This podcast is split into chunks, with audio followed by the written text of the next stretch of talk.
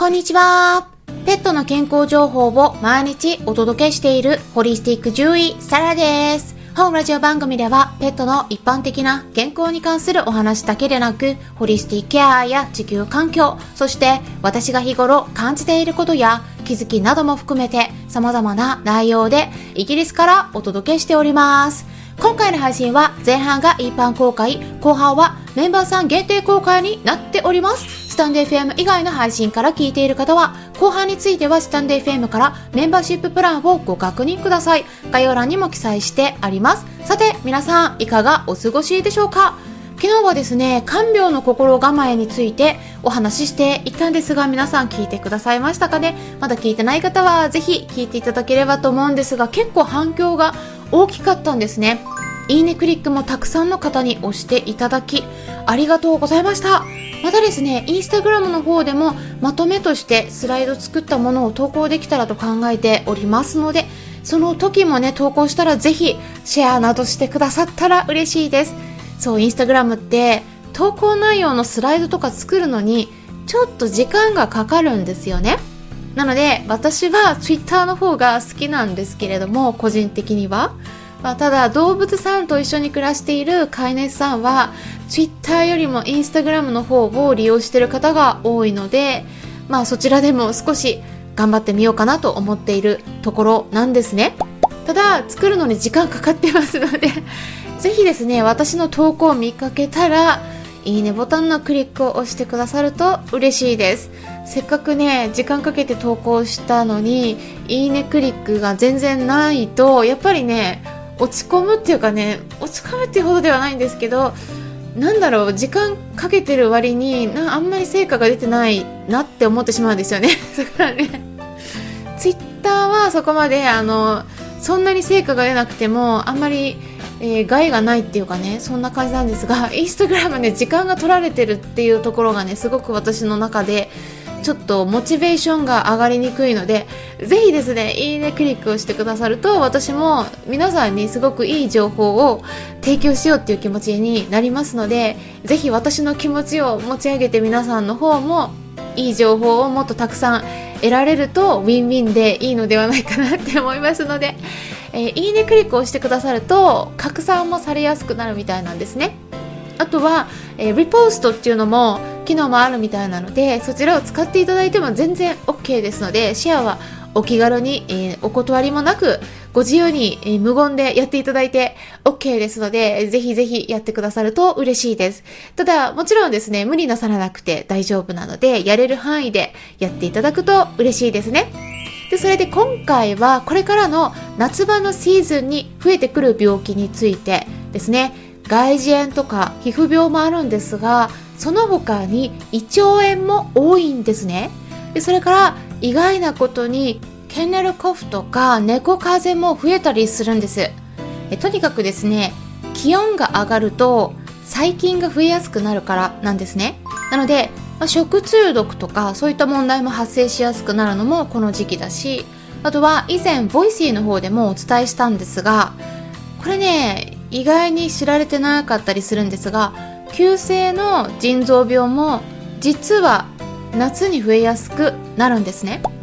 なぜなら脱水しやすくなるからなんです。あとは膀胱結石も増えますから水をですねきちんと与えるようにしましょう。もうね本当にいつもお伝えしていることなんですがすでに腎臓の数値が高くなっている子の場合ではドライフードよりもウェットフードの方がおすすめです。ドライフードっていうのはもう究極の水分をなくした食品の極みですからね。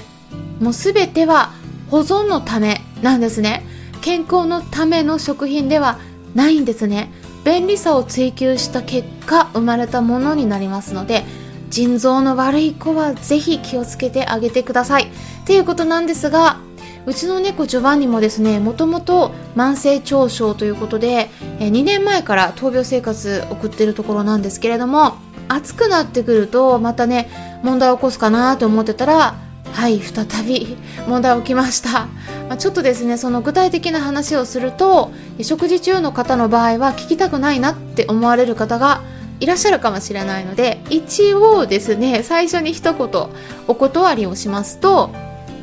お断りをしますとちょっとアクセントがおかしかったかもしれないですが ここから先はですね少し具体的にお話ししていきますので、えー、あんまりね汚い話の苦手な方がいらっしゃったら音声をストップすることをおすすめします。はい。で最初にお断りしたのでそれではここからは具体的にお伝えするんですがジョバンニの場合はですねもともともうねこれも小さい時から感染しやすい体質なんですよね、はい、血糖値がねちょっと高めっていうのもあるんですけれどもすぐね血糖値が上がりやすいんですよね。これね子猫の時食べてた食事とかも関係するのかなとかうんまあ論文で証明されてるわけではないんですけれどもまあね、食べてた食事があんまり良くなかったっていうのがあるんですよね。今はもう手作り食にしてますけれども、もうね、今までにも最近感染を起こして皮膚病になったこともあるし、えー、肛門腺が破裂して 海が出たことも、これ2回あるんですね。で、その時ハーブだけで治して、抗生物質一切使わないで治ったんですけれども、うん、またね、ちょっとこの時期ね、今年もちょっと危ないなって思うんですが、はい、暑くなるとそういう問題が出やすいんですよね。で2年前の発病した時はもう下痢と血便の毎日でもう激痩せして一気に体重が1キロも減ってしまったんですね。これですね猫ちゃんとか小型犬の5キロくらいのワンちゃん猫ちゃんの1キロって言ったらもうすごいんですねこれは。人で言ったら10キロ痩せたっていうくらいのことになるので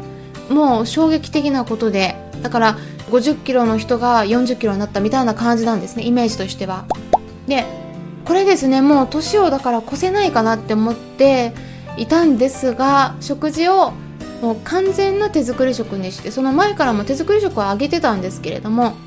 えー、完全に100%手作り食にしてでホメオパティとハーブを組み合わせることで、えー、少しずつ体重が落ちるのは今止まってる状態なんですがただ去年もですね超音波検査をして調べたんですが完全には復活できてないんですよね。やっぱり、えー、小腸のところがボロボロの状態はね、えー、まだ変わってないですねあんまり。はい。うん、一部良くなったかなって思うとこもあれば一部悪化してるように見えるところもあってだからただの胃腸炎ではないんですね。もう炎症性腸疾患 IBD かもしくは消化器型リンパ腫の疑い。なんですね。確実にもうそのどちらかっていうのがもう99%言えるっていう感じなんですね。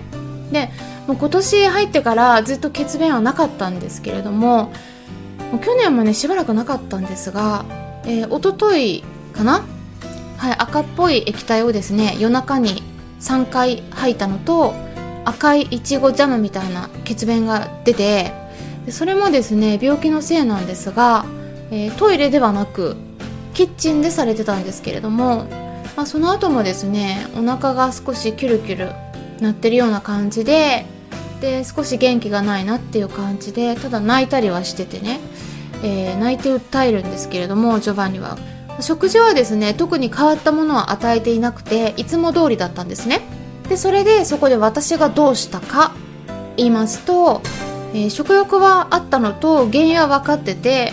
えー、もしかしたらまたぶり返すかもしれないなって思ってたところをやっぱりぶり返したっていう感じだったので、一応対策はしてたんですけどね。でも、あの、一旦ですね、今回はお薬を単発で飲ませたのと、ハーブとサプリを飲ませました。で、それで良くなりました。で、昨日もですね、食欲ももう7割くらい戻ってる感じで、まあ、元気はあって遊んだりもしていたんですね。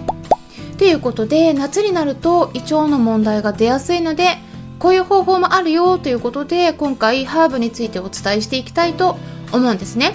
で実は私がこういう時に与えているハーブっていうのは胃腸炎だけではなくて気管支炎とか膀胱炎にも利用できるハーブになるんです。でこれはですねかなり幅広く利用できるものになるんですね。でそれが何かっていうことなんですがそれについては後半お伝えするとして今週末にはボイシーの方で人と犬猫の慢性腎臓病というタイトルで管理栄養士であるもみじさんと一緒にコラボライブをさせていただきます。はい。ということでスケジュールの方をお伝えしていきたいと思うんですが5月21日土曜日の夜の7時55分、まあ、夜8時の5分前からはクラブハウスで。でそして夜の8時半からはボイシーの方に移動してライブを行いますので興味のある方はぜひ日程の方を押さえておいてください。でそれではここから先はスタンデー FM 以外の配信の場合は終了になりますのでもしも後半も聞きたい方はスタンデー FM アプリの方から聞いてみてください。アプリは携帯電話のアプリ検索のところからスタンデー FM と入力したら出てきますのでダウンロードして私のチャンネルを探してメンバーシッププランにご登録いただければ最後まで聞くことができるようになります。それでは後半に入っていきましょう。